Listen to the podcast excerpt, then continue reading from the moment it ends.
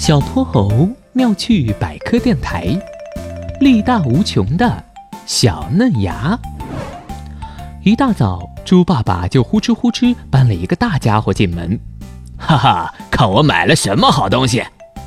猪爸爸擦了把汗，稳稳地把一个大大的盆栽挪到了客厅一角。有了绿色的盆栽，整个家好像都变得生机勃勃了。听到动静的哼哼猪也跑了出来。这可是我从盆栽基地亲自挑选的幸福树，看这叶子翠绿翠绿的，还能净化空气，而且它的名字可真好，就像我们的小家一样，幸福美满。猪爸爸叉着腰欣赏着盆栽，但好像还缺点什么呢？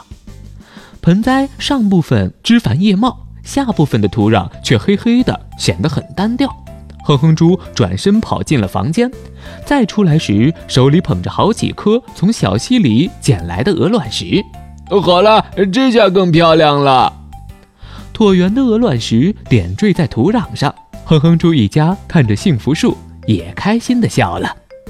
隔了几天，哼哼猪因为一道数学题而烦躁地在草稿本上乱涂乱画。太难了，数学题也太难了。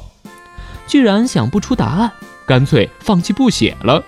可猪爸爸说，等会儿要检查自己的作业本。哼哼猪悄悄从房间探出头，发现猪爸爸正在厨房洗碗呢。嘿嘿，那我就偷懒玩一会儿会儿，先给幸福树浇点水吧。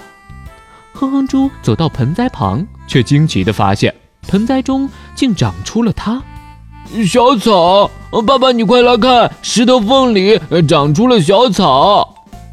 猪爸爸还没来得及脱下洗碗的手套，就跑了过来，和哼哼猪一起蹲在了盆栽前。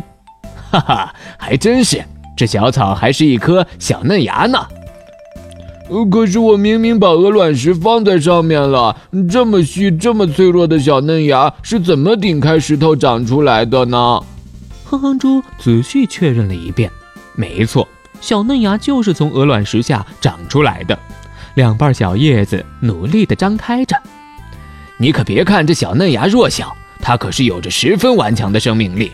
只要有阳光、水和空气，哪怕是在悬崖峭壁的石头缝里，它也能发芽长大。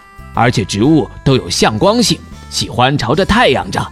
这棵小草也一样，它通过吸取土壤里的养分，克服一切困难，不断向上生长。最终，就连石头也能被他顶到一边去。